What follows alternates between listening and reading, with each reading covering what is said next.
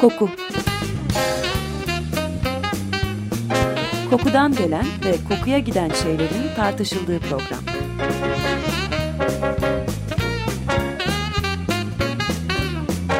Hazırlayan ve sunan Vedat Ozan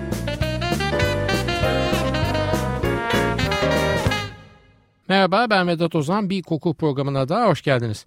Efendim ileride inşallah tekrar buluşmak umuduyla gerçekleştireceğimiz son koku programı bugünkü yayınımız. Programın ilk gününden itibaren sağ olsun desteğini hiç eksik etmeyen Pınar İlkiz'le bir ara sohbet ederken ya 3 senedir hep kokuyu anlattın bir kere de koku programını anlat. Sen farkında olmayabilirsin ama bu programın nasıl hazırlandığı ve senin programın hazırlanma sürecine ilişkin izlenimlerinde ayrı bir merak konusu dedi.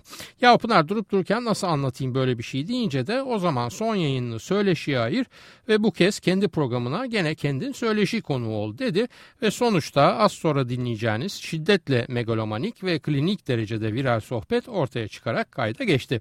Uzatmayalım girizgahı ve hemen Pınar İlkiz'le yaptığımız bu söyleşinin kaydına geçelim şimdi müsaadeniz olursa. Merhaba Vedat. 3 yıldır Açık Radyo'da koku üzerine program yapıyorsun. Hı hı. Ve sanırım bu 154. programın evet. bu dönemin galiba son programı. Evet. Ben seni tanıdığım zaman Saydam Günlerinde Kırmızı adlı bir fotoğraf gösterin vardı. Orada tanıştık. Evet orada tanıştık. O zamandan bu zamana hem fotoğraf eğitmenliği yaptın, daha doğrusu fotoğraf danışmanlığı yaptın. yaptın. demeyelim, haddimizi evet. aşmayalım. Çeşitli fotoğraf sergileri de oldu aynı oldu. zamanda. Burada, orada bir yerlerde fotoğraf sergileri oldu. Evet, burada, orada dediğin yurt içi ve yurt evet, dışı yurt olarak. Yurt dışında yani naçizane. Peki kokuya nasıl merak sardın? Koku hep hayatımın içinde vardı. Yani programlarda da çok anlattım bunu zaten. Biz doğmadan önce başlayan bir duyu yani aktivasyonu daha anne karnındayken, plazenta sıvısının içindeyken gelişen bir duyu olduğu için koku hep var yani gözümüzü açtığımız andan itibaren. Göremiyoruz ama gözümüzü açtığımız andan itibaren koklayabiliyoruz. Bunun farkında mıyız, değil miyiz? Yani mühim olan bu. Belki daha önce farkına vardım ben bunu. Herkes gibi belki hoş kokular da hatırlamıyorum. Yani ilk hatırladığım kokular hoş olmayan kokular. İşte ılık süt kokusu falan gibi kokular. Zorla içirmeye çalışırlardı. Onun için kaçardım falan. Ama onun ötesinde de tabii koku deyince dışarıdan birisi olarak baktığında akla gelen ilk parfüm oluyor. Ben de çok meraklıydım parfümlere. Zaten bu işte parfüm yapma hevesiyle başladı. Yani bir gün daha doğrusu şampuan yapayım diye başladım bir gün. Şampuandan vazgeçtim, parfüm yapayım'a döndüm. O zaman da işte nereden bulacaksın bunu? Türkiye'de böyle bir kitap kitap falan bir şey yok. İnternete girdim. İnternette o sayfa senin, bu sayfa benim. Bakıyorum ama yani internette de tabii vasat, orta sınıf Amerikalı ev kadını için yazılmış sayfaların çoğu kolay parfüm yapımı sayfaların çoğu. Orada da alkol bile anlatılmıyor da işte ne bileyim ben vodka kullan falan gibi diyorlar. Yani tatmin etmekten çok uzak açıkçası. Dolayısıyla bu tatmin etmeyince işin biraz daha teknik yönüne, daha arka planına, daha bilimsel tabanına eğilmek gibi bir düşünce doğdu bende. Oraya eğildiğim zaman da iş parfümden koptu gitti zaten. Yani koku duyusunun tamamıyla ilgili her şey çok ilginç gelmeye başladı. İşte sosyolojisi, ekonomisi, psikolojisi vesaire falan. Böyle böyle derken bir külliyat oluştu. Ama aslında parfümle yaptın sen bu süre zarfında. Tabii yani aslında yani koku araştırmacısı veya koku uzmanı diyorlar ama ben kendime alaylı parfümör diyorum. Mektepli değil yani çünkü üç tane mektep var dünyada sonuçta. E, yapıyorum yani tabii parfüm. E, en büyük zevkim yani. Bana verdiğin parfümlerin hepsini ben çok beğenmiştim. Harika. Ama yani olmuştur. Beğenmeyen tabii, tabii, de... Tabii tabii tabii. Muhakkak. Yani benim kompleks parfümlerimden bahsediyorsun. Kokucuklardan bahsetmiyorsun. Hayır hayır. E, yani tabii yani kimine senin çok beğendiğin bir başkasına çok hafif gelebiliyor. Çünkü sen hafif kokulardan hoşlanıyorsun. Keza kimine hoş gelen bir koku diğer başka birisine çok ağır gelebiliyor. Tamamen kişisel geçmişimizle ilgili bir şey parfüm. Yani çok kişisel bir şey olduğu için her şeyi herkese beğendirmek diye bir şey zaten söz konusu değil. Dolayısıyla bir parfümün başarılı olması, onun beğenilip beğenilmemesi değil. Yani o işin ekonomisi yani beğenilirse parfümün çok satar. Ama bir parfümün başarılı olup olmaması farklı bir şey. O parfümün katmanları arasındaki geçişin uyumlu olması esas önemli olan. Dolayısıyla yani sevmediğim bir parfümü de çok başarılı bulduğum olmuştur ki programlarda anlattığım bir sürü parfümü ben kullanmıyorum da çok da hoşuma gitmiyor ama başarılı örnekler olduklarını reddetmiyorum. Zaten onun için konu ettim. Bir parfümün yapılışı ne kadar sürüyor? Yani oturdum parfüm yaptım 3 saatte gibi bir şey söz konusu değil herhalde. Yok öyle bir şey söz konusu değil. Zaten önce hazırlık kafada başlıyor. Yani ne yapmak istediğinle ilgili bir şey bu. Önce ne yapmak istediğini, o yapmak istediğine hangi yollarla ulaşabileceğinin kararını veriyorsun ki bu da böyle 10 dakikalık bir süreç değil. Sonra bunları not alıyorsun. Daha doğrusu not alıyorsun diyorum ama ben kendi yaptığımı anlatıyorum. Tabii herkesin farklı bir yöntemi olabilir. Bir takım maddeleri bir araya getiriyorsun. Bu maddelerin hepsini bir anda da bir araya getirmiyorsun. Bir kısmını bir araya getiriyorsun, bekliyorsun. Bir kısmını daha üzerine ilave ediyorsun vesaire. Sonuçta öyle bir ortaya formül çıkartıyorsun ama o formülü de hemen kullanamıyorsun. Çünkü orada bir sürü yağ bir araya gelmiş durumda. İlk defa karşılaşıyorlar. Senin sayende ilk defa karşılaşıyorlar. Dolayısıyla bir tanışacaklar, öpüşecekler, koklaşacaklar, tanı işte yemeğe çıkacaklar bilmem ne böyle bir dating olayı gibi bir şey olacak. Maserasyon ve materasyon süreci dediğimiz bir şey bu. Ne kadar Olgunlaşacaklar. En aşağı en aşağı 3 hafta beklemesi lazım bir parfüm sıfırdan yapıldığı zaman. Yani 2 haftada da olabilecek şeyler var. Ama en aşağı 3 hafta beklemesi lazım. 3 haftanın sonunda da sonuç seni tatmin etmezse yeni bir takım düzenlemeler yapacaksın o formülün içindeki modifikasyon dediğimiz şeyler. Bazı ticari parfümlerde bu modifikasyon dediğim sonradan düzeltme sayılarının 700-800'e çıktığı, 700-800 kere tekrar formüle edildiği söyleniyor. Ama unutmamak lazım ki o ticari parfümlerin yapıldığı yerlerde bu düzeltilmiş değerleri bilgisayara giriyorsun ve aşağıda robot makineler bunu yapıyorlar. Yani insanın oturup birey olarak 800 kere aynı parfüm üzerinde insaf yani. Bu iş tamamen bir sabır işi. Peki bu program fikri nasıl oluştu? Yani Açık Radyo'ya sen mi gittin? Ben gittim. Yani daha önce zaten işte birkaç programda böyle konuk diyecek işte o dinleyici destek kampanyaları zamanında falan da gidip yani müziği çok seviyorum. Sen de biliyorsun işte blues, rock, jazz, hatta klasik müziği de çok seviyorum. Yani radyoya adım atmışlığım vardı tabiatıyla. Bu arada bu kokuyla ilgili de bir sürü bilgi indirince önemli bir külliyat oldu. Yani radyoda programa başlama başvurusunu yaptığımda herhalde bir 35 bin 40 bin sayfa falan bu konuda bir şeyler okumuştum.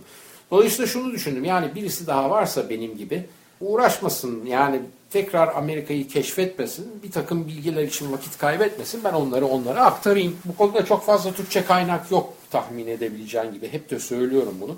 İngilizce kaynak Türkçeden fazla var ama orada da çok fazla kaynak yok. İşin teknik tarafıyla ilgili falan bir takım şeyler var ama çok böyle cımbızla bir şeylerin içinden çekmen lazım. Yani 300 sayfalık bir kitabı okuyorsun. Kitabın konusu koku değil mesela. Alışveriş davranış biçimleri vesaire onun içinden sadece bir sayfası kokuyla ilgili olabiliyor. Dolayısıyla böyle bir süzülmüş bilgiye erişince bu bilgiyi de paylaşma isteği doğdu bende ve radyoya müracaat ettim. Ben böyle böyle bir program yapmak istiyorum Risk aldılar, kabul ettiler sağ olsunlar. O zamandan bu zamana işte üçüncü senemiz bugün. Peki kaynaklarını nereden ediniyorsun? Kitaplar var. Tabii yani kitap alıyorum. Ayrıca internet üzerinden ayıptır söylemesi torrentlerden de kitap indiriyorum. Çünkü param yetmiyor. Bu konunun kitapları da çok pahalı. Yani bilirsin özel ihtisas kitapları her zaman bir e, popüler romandan çok daha fazla para eder. Yani 25 lira değildir de 325 dolar falan yani böyle 500-600 dolara varan kitaplar var. Tabii bunların hepsine para yetiştirmenin imkanı yok. Dolayısıyla ya böyle indirip basıyorum ya hazır kitabı alıyorum ki daha çok ikinci el yurt dışından kitapları ekonomik olsun diye tercih ediyorum veya bunun dışında internet siteleri var. Tabii yani internet üzerinde kokuyla ilgili ayrı bir dünya gayet zengin ve doyurucu olarak dönüyor. Programın kaç dakika sürüyor? Bir programım 28 dakika kadar falan sürüyor. Aslında tabii standardı 25 dakika sürmesi. Ben burada biraz haddimi aşıyorum. Radyoda sağ olsun bugüne kadar çok fazla bir şey söylemediler. Yani aslında her ne kadar amatör zihniyetle yapılan yayınlar olsa da bunlar profesyonel bir yayın akışı var sonuçta ve sürenin dışına çıkmamak lazım. Çünkü ben süremin dışına çıktığım zaman benden sonra dördüncü programda falan bir problem olmuş oluyor. Yani onu biraz suistimal ettiğimi söyleyebilirim. Çünkü bir dakikalar bile çok önemli radyo yayıncılığında. 28 dakika falan gibi ama arada molamız var. 2,5 ile 3,5 dakika arasında bir parça çalıyoruz. Bir de giriş çıkış anonslarını düşünürsen bana net kemiksiz değil 22 dakika falan gibi bir şey kalıyor. Bu 22 dakika için ne kadarlık bir okuma yapman gerekiyor? Çok kısa yoldan söyleyeyim 22 dakika eşittir 22 saat her hafta benim için. Yani 22 saat hani 22-22'ye uysun diye söylüyorum ama 18 ile 22-23 saat arasında bir hazırlık süreci gerektiriyor her haftaki program. Çünkü çok değişik kaynaklardan bunları birbiriyle kontrol ederek yayınlamak zorundayım.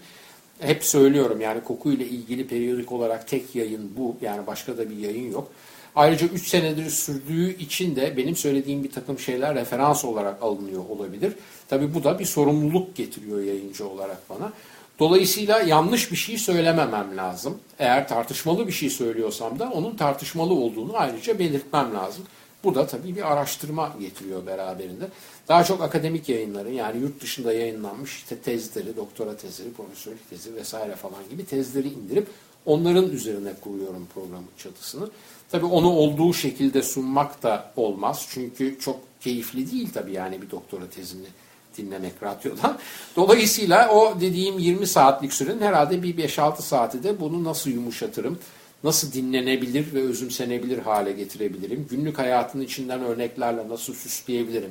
Eğer varsa mitolojide bununla ilgili bir hikaye veya etimolojik yolculuğu sırasında o programda konu edilen kelimelerin bir tanesinin etimolojik yolculuğu sırasında yine ilginç, akılda kalmaya yardımcı olacak, çıpa diyebileceğim bir takım şeyler varsa onları bulmakta bayağı vakit alıyor tabiatıyla.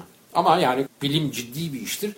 Ama sıkıcı bir iş değildir. Gayet eğlenceli ve keyifli bir şekilde de dinlenebilir. Yani zaten yapmak istediğim de hep bu benim. Peki bütün bu araştırmalar, bu okumalar nasıl bir programa dönüşüyor? Yani bunun süreci nasıl gelişiyor? Nasıl gelişiyor? Bazen şunu yapayım diye bir şeyi kafama koyup da onun üzerine gittiğim oluyor. Bazen de önceden hesaplanmamış bir şekilde birkaç kitabı elime alıyorum. Sayfalarını karıştırırken bir şeye takılıyorum. Ama takıldığım şeyle ortaya çıkan şey çok farklı olabiliyor. Mesela iki hafta önce ozonla ilgili bir program yaptım. Aslında orada Fransız devrimi sırasında kokunun sosyal hayat içinde geçirdiği değişimi anlatmaya niyetlenmiştim.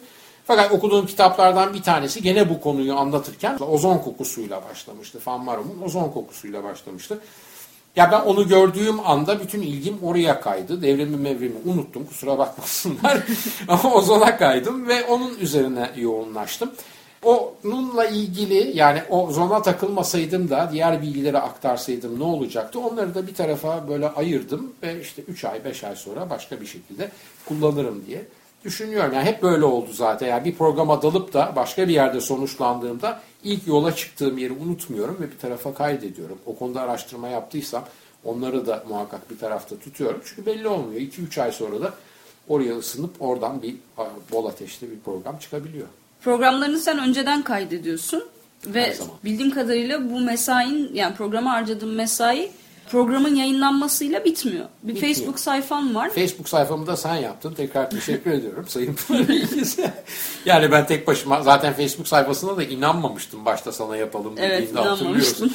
Böyle ilk gün 50 kişi falan olunca da şaşırmıştım hatta yani ne oluyor ya nereden buluyor insanlar falan diye. Facebook sayfası tabii çok işime yarıyor. Çünkü programda anlattığım ve insanların bazen zihinlerinde canlandırmakta zorluk çekecekleri veya herkesin farklı farklı zihninde canlandıracağı bir takım şeylerin aslı neyse onu fotoğraf olarak oraya koyma imkanım oluyor. Bunları da bir arada böyle bir kolaj yapıp e, görsel kart tabir ettiğim bir formatta gidiyorum hep. Yani aynı konuyla ilgili birkaç öğeyi altına açıklamalarıyla Türkçe ve İngilizce olmak üzere. Çünkü yurt dışından da bu sayfanın takipçileri var. Yurt dışından dinleyicisi yok tabii Türkçe olduğu için yayın ama yurt dışından sayfanın takipçisi çok fazla. Dolayısıyla bu görsel kartları iki dilde hazırlayaraktan oraya koyuyorum. E, belki çok fazla üzerlerine yorum gelmiyor veya soru gelmiyor olabilir ama ben bunların izlenme sayılarını takip edebiliyorum ve görüyorum ki yani izleniyor, bakılıyor, ediliyor demek ki tatmin edici.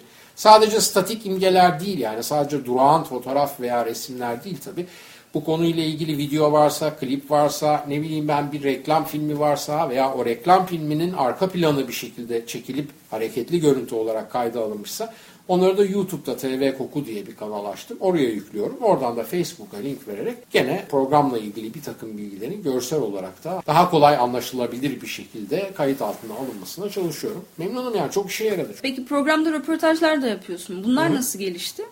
Yani röportaj yapma fikri ilk programlarda başladı. Tabii hep merak ediyoruz yani bu işin mutfağında kimler var diye. Esas ilk başta öyle başlamıştı. Zaten ilk röportajların koku şirketlerinden birisiyleydi. Yani bugün yerli koku markalarından bir tanesiyleydi.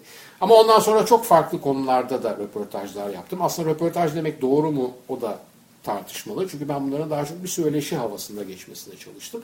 Ve hakikaten de öyle oldu gibi hissediyorum. Konuklarımın bir kısmını ben buldum. Bir kısmında onlar bana ulaştılar ve ortaya böyle bir söyleşi fikri çıktı. Üçüncü senenin getirdiği bir görece tecrübeden söz edebiliriz. Daha rahat olabilirim bir kayıt altına alınıyorken sesim. Ama konuklarımın o rahatlığı çok kolay hissedemeyeceklerini düşünerek de nerede isterlerse orada ve ne zaman isterlerse böyle küçük bir kayıt cihazıyla gidip böyle söyleşiler yaptım. Birkaç söyleşiyi iki yayına bölmek durumunda kaldım. Yani o kadar keyifliydi ki kıyamadım yani kesmeye. Ki bunun da ilk örneği galiba Aytan hocamla yaptığım söyleşiydi. Profesör Aytan Altıntaş'la. Çok keyifli bir sohbetin içindeydik ve onu yani 25 dakikaya hapsetmek çok büyük haksızlık olurdu. Dolayısıyla bazı söyleşilerde bir haftadan çok iki haftaya yayıldılar. Aslında üç haftaya da yayılacak olanlar vardı. Ama 3 haftada çok konsantrasyonunu bozar dinleyicinin diye bir profesyonel dejenerasyon düşüncesiyle maalesef 2 haftada kesilip kalmış oldu. O zaman Türkiye'de koku üzerine çalışan insanlar olduğunu söyleyebiliriz. Fragman fragman koku üzerine ilgili insanlar tabii var. Ama genele baktığın zaman kokuya bütüncül bir bakışla yaklaşan çok fazla insan yok. Zaten olsa bu konuda çok yazılı Türkçe kaynak da olacak. Maalesef o da yok. Kaç tane üniversite öğrencisi var ki bunlar tezlerini koku ekseni etrafına oturtmaya çalışıyorlar. Çok farklı branşlardan öğrenciler bunlar. Yani kimi işte görsel sanatlardan geliyor veya kimi elektronik e, dünyasından geliyor. Ne bileyim ben cep telefonları için bir aplikasyon yapmaya çalışıyor. Veya kimi sanatla kokuyu birleştirmeye çalışıyor. Veya birisi de sosyoloji ve kültürlerle kokunun ilişkisini araştırmaya çalışıyor. Ama branşlar farklı olsa da eksen koku etrafında dönüyor. Çok hoşuma gidiyor yani çok pırıl pırıl insanlar bunlar. Tabii farklı bir duyuyu bilinmeyeni keşfetmek adına yola çıkmış insanlar. Tam bilim insanı yani. Üniversitelerde derslere çağrılıyorsun. Peki bunlar ne dersleri? Yani parfüm yapım dersleri mi var üniversitelerde? Yok yok parfümden bunların tabii ilgisi yok. Derse çağıranlar da zaten programın dinleyicisi olan eğitimciler aslında. İki üniversitede böyle bir olay oldu. Bir bilgi üniversitesinde, bir teknik üniversitesinde. İkisinde de corporate finance yani şirket finansmanı ile ilgili ders verdim. Tabii şirket finansmanı deyince gözünün önüne böyle rakamlar, denklemler, faiz hesapları falan gelmesin. Koku şirketlerinin dünya ticaretinde ve sermaye piyasalarının oluşmasında, daha doğrusu bugün ekonomik sistemin oluşmasında çok çok büyük önemi var. Onların bu yapılanma süreçlerini anlatmam tabii şimdiye kadar bakılmamış bir bakış açısıyla olayın yansımasına sebep olduğu için böyle bir tercihte bulundular. Keyifli dersler oldu. Yani çocuklar da sonuçta faiz oranı değil bu işler nereden çıkmış? Kokulun madde ticareti neden sermaye piyasalarının oluşmasına sebep açmış? Böyle bir takım ilginç bilgileri öğrendiler. Peki bunlar sürekli dersler mi? Yok yok birer kere konuk olarak katıldım sadece. Şimdi programa bir ara veriyorsun. Hı hı.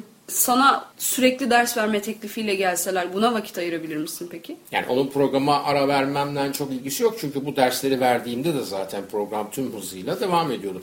Elbette yani böyle bir şey olabilir ama bir akademik kurumun böyle bir şeyi aklına getirip benim de bu işi yapabileceğime kanaat getirip daha doğrusu sadece şirket finansmanı falan değil sosyal bilimler falan veya tarih vesaire gibi konularla ilgili de olabilir. Tabii böyle bir teklif gelirse düşünürüm çok da büyük egom bunda bir sıçrama yapar yani.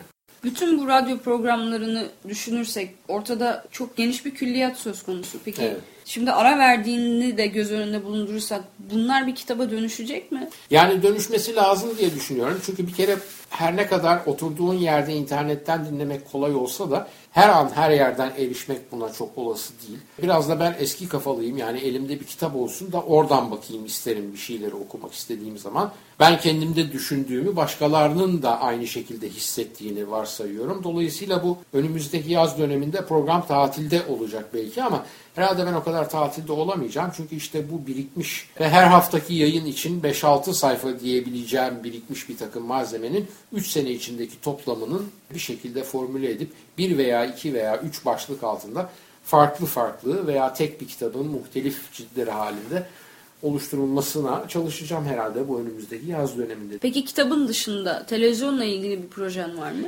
Televizyonla ilgili bir projemiz oldu. Yani bu radyo programı süreci içinde pek çok dinleyicimle tabii yazıştık, telefonlaştık, görüştük, dost olduk. Çok yakın dostluklar geliştirdiğimiz pek çok dinleyicim oldu. Bunlardan bir tanesi de televizyon yapımına niyetlenmişti ve bu şekilde bir teklifle geldiler. Bayağı da çalıştık, uğraştık.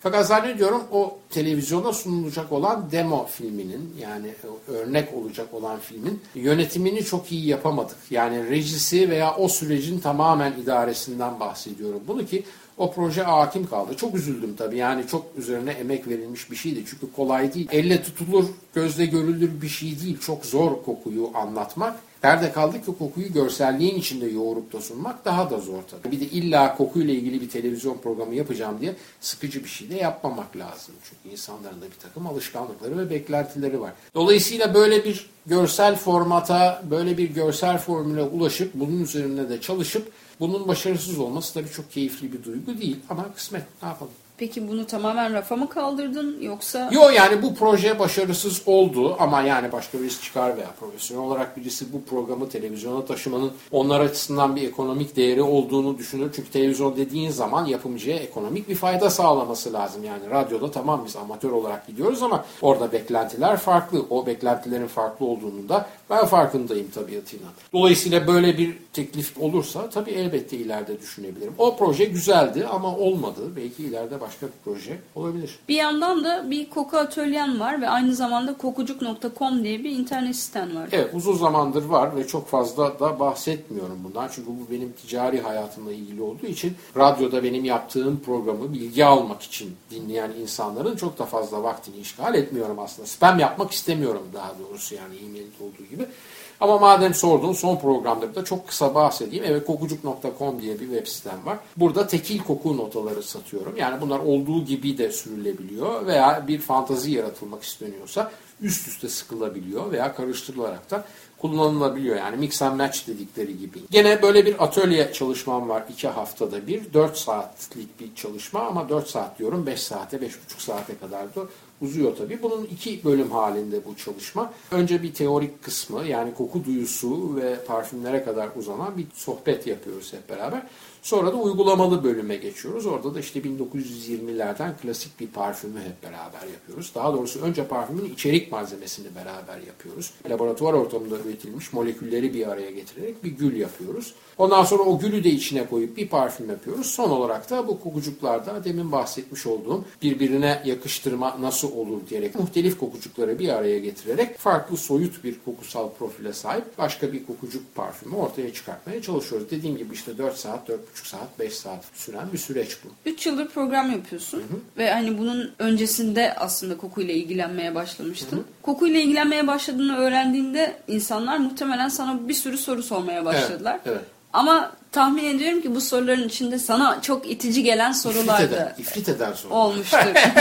yani bir kere ilk tepki çok fazla beni çıldırtıyor diyebilirim. Kokuyla ilgileniyorum dediğim zaman ilk gelen soru koku mu? Evet koku ya. Yani boru değil koku yani. Bu beş duyundan biri daha ne olabilir ki yani? Bu zaten beni çıldırtmaya yetiyor koku mu demeleri. Yanlış duyduklarına falan inanıyorlar zannediyorum.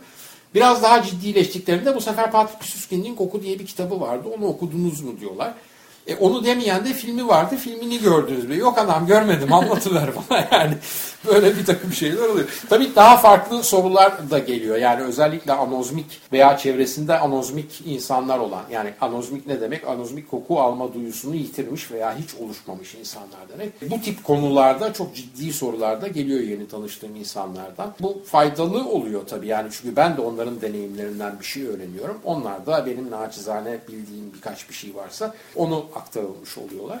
Ama onun dışında dediğim gibi yani o ilk koku mu diye böyle hayret içinde bir soru çıldırtıyor beni. Yaptığın programlar arasında en sevilen programın hangisiydi? Yani en sevilenin reytingini nasıl alabilirim ki? Sevgi soyut bir kavram gibi kalır ama ilgiyi takip edebilirim. Bunu da şuradan takip ediyorum. Bu yayının saati biliyorsun salı sabahları saat 10.30'da. Çok insan için çok kolay bir saat değil bu. Pek çok insan daha sonra müsait oldukları bir zamanda internetten indirip dinlemeyi tercih ediyorlar programı.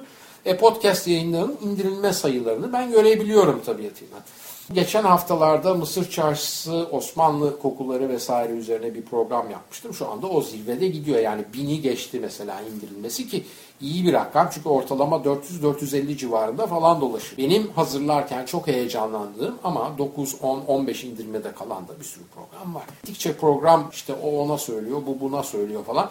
Dinleyici sayısı artmaya başlayınca son programların indirme sayıları da doğal olarak daha fazla olmaya başlıyor tabii. İlk başlardaki programlarda bu kadar çok fazla indirme yok. İlk başlardaki programları indirmeseler de belki olur çünkü ilk 10 programım benim de bir felaket yani. Çok hızlı konuşuyordum yani tabii hani tecrübeliyim demeyeyim ama o zaman daha acemiydim diyeyim en azından. Dolayısıyla çok kısıtlı bir süre içinde çok fazla bilgiyi brrrr diye yani çok güzel anlatıyorsun kardeşim. Değişik şeyler de anlatıyorsun ama ne olur biraz yavaş anlat bunu diye çok fazla mail almaya başladım.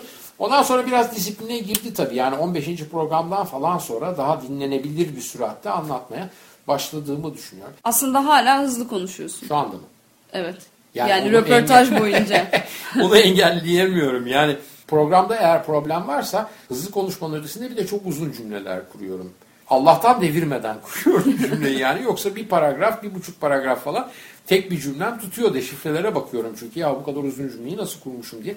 Ben de düşünüyorum. Bilmiyorum anlatacak çok şey var. Haksızlık da etmek istemiyorum. Yani benim nefes alarak geçirdiğim süre bile bir boşluk. O 25 dakikalık program içinde niye adam benim nefesimi dinlesin? Tabii acemilik çok yani. İlk programımda mesela süreyi hesap edememiştim. 25 dakikalık program 18 dakikada bitti. Yani daha doğrusu program bitmedi. Benim anlatacaklarım bitti. Elimde de başka hiçbir şey yok. Yani ilk defa geçmişim radyo mikrofonunun karşısına. Çok kolay da bir şey değil yani. Bak şu anda sana konuşuyorum. Gayet rahat konuşuyorum. Ama stüdyoya girdiğin zaman karşında bir mikrofon var. Sanki mikrofon yok da birisi seni dinliyormuş gibi anlatmaya çalışacaksın. Ya çok stresli bir durum. İlk başlarda böyle stresi çok fazla yaşıyorsun. Gene ilk başlardaki programlarda çok fazla hatta bir 10-12 programda hiç müzik arası vermedim. Ama sonra hafifçe uyardılar ve dediler ki yani yarım saate yakın bir program yapıyorsun arada bir müzik arası vermezsen insanların konsantrasyonu dağılır diye. Böyle işte iki buçuk, üç buçuk dakikalık falan parçalar bulup koymaya başladım. Aslında bu da bir problem çünkü biliyorsun jazz, rock, blues falan gibi türleri çok fazla çeviriyorum. Burada da iki buçuk, üç dakikalık süreli parça bulmak çok kolay değil. Bu da benim için yeni bir arayış oldu. Yani bu programda ben çok şey öğrendim. Her hazırladığım programı hazırladığım anda orada aktardığım her bilgiye sahibim demek değil bu. Ben de yarısını öğreniyorum o programı hazırlarken. Keza müzik konusunda da böyle oldu. Kısa 3,5 dakikalık falan bir takım parçaların da hoşuma gidebileceğini öğrenmiş oldum. Ki yani progressive rock dinleyerekten geldim ben buraya. Konsept albümler işte bir başladım mı 40 dakika temalar değişecek, ritimler değişecek. Böyle müzikler dinlerken 3,5 dakikada işi halleden müzikleri de sevmeye başladım. Çok farklı kulvarlarda müzikler çaldım tabii. Yani e, klasik çaldım, Türkçe çaldım, rock çaldım, jazz çaldım, pop çaldım. Çok farklı türlerde müzikler çaldım ama sevmediğim bir şeyi çalmamaya çalıştım diyebilirim. Asık suratlı bir program yaptığımı zannetmiyorum. Günlük hayatta daha Neşeli bir mizaca sahip. Neşeli bir mizaca sahibim evet. diyebilirim. Fakat tabii bir radyo programı yani araya böyle poker suratıyla yapılmış birkaç espri soksak bile çok da fazla işi sulandırmamak lazım. Çünkü orada tamam bilgi aktarıyoruz. Ciddi olan bir şey neşeli de olabilir. Fazla da dozunu kaçırmamak lazım diye düşünüyorum. Yoksa evet yani dediğin gibi bazen kendime çok fazla ciddi ve çok didaktik geldiği oluyor programlarımın. Allah'tan tanıyorsun da kurtarıyoruz.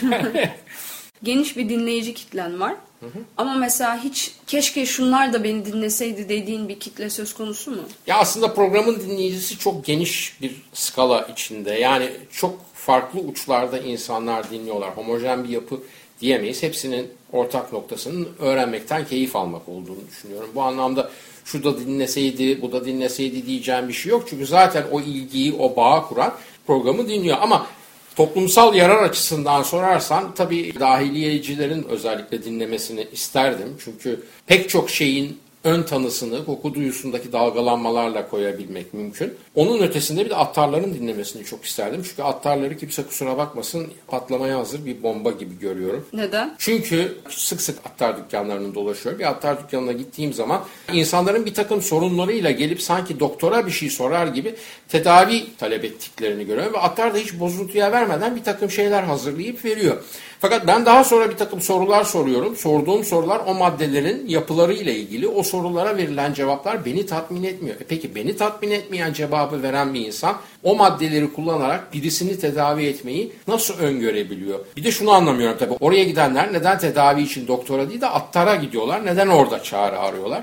Herhalde daha ucuz, daha pratik, daha kolay olduğu için. Bir arkadaşımın mesela oğlunun saç dökülmesi sorunu vardı. Attara gitmiş. Attar tamam ben ona bir şey hazırlarım. Bu işin önüne geçeriz demiş. Şimdi o attar ne yapacak? İşte argan yağı koyacak, bir şeyler koyacak vesaire vesaire ama ne kadar yetkin olacak? Bu tabii en masum olan tarafı böbrek rahatsızlığım var. İşte ne bileyim ben kolitim var, mayasılıma dokunuyor bilmem ne diye bir sürü sorunla insanlar gidiyorlar. Ve orada sadece işi o malın bayiliğini yapmaktan öte olmayan bir attar. Yani bunu mesleğe olan ilgilerinin zayıflığından dolayı söylüyorum. Tabii ki sattıkları maddenin ismini ve kendilerine öğretilmiş hikayesini biliyorlar. Ama işin daha farklı yönlere gidip gitmediği konusunda bilgi sahibi değiller. Dolayısıyla onun vermiş olduğu herhangi bir preparat çok yararlı olmayabilir. Bilakis çok zararlı olabilir. Onun için bu yönlerini onları araştırmaya sevk etmek için dilerdim ki attarlar da bu programı dinliyor olsunlar. Teşekkürler. İnşallah bu aran kısa olur. Pınar'cığım ben de sana çok teşekkür ediyorum. Aslında benim sana mı hoş geldin demem lazımdı. Senin mi bana merhaba Vedat hoş geldin demen lazımdı. Orası da biraz karıştı.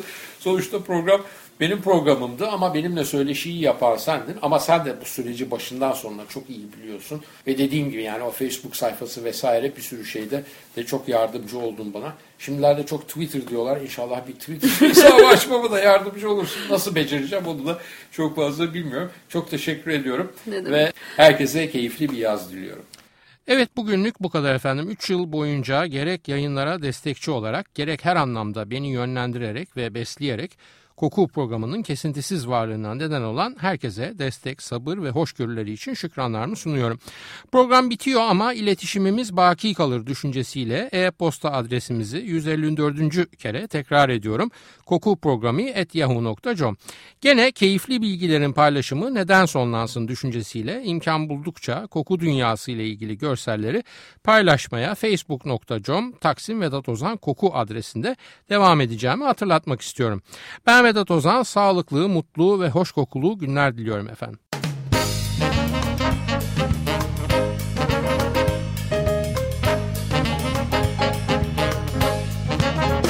Koku Kokudan gelen ve kokuya giden şeylerin tartışıldığı program.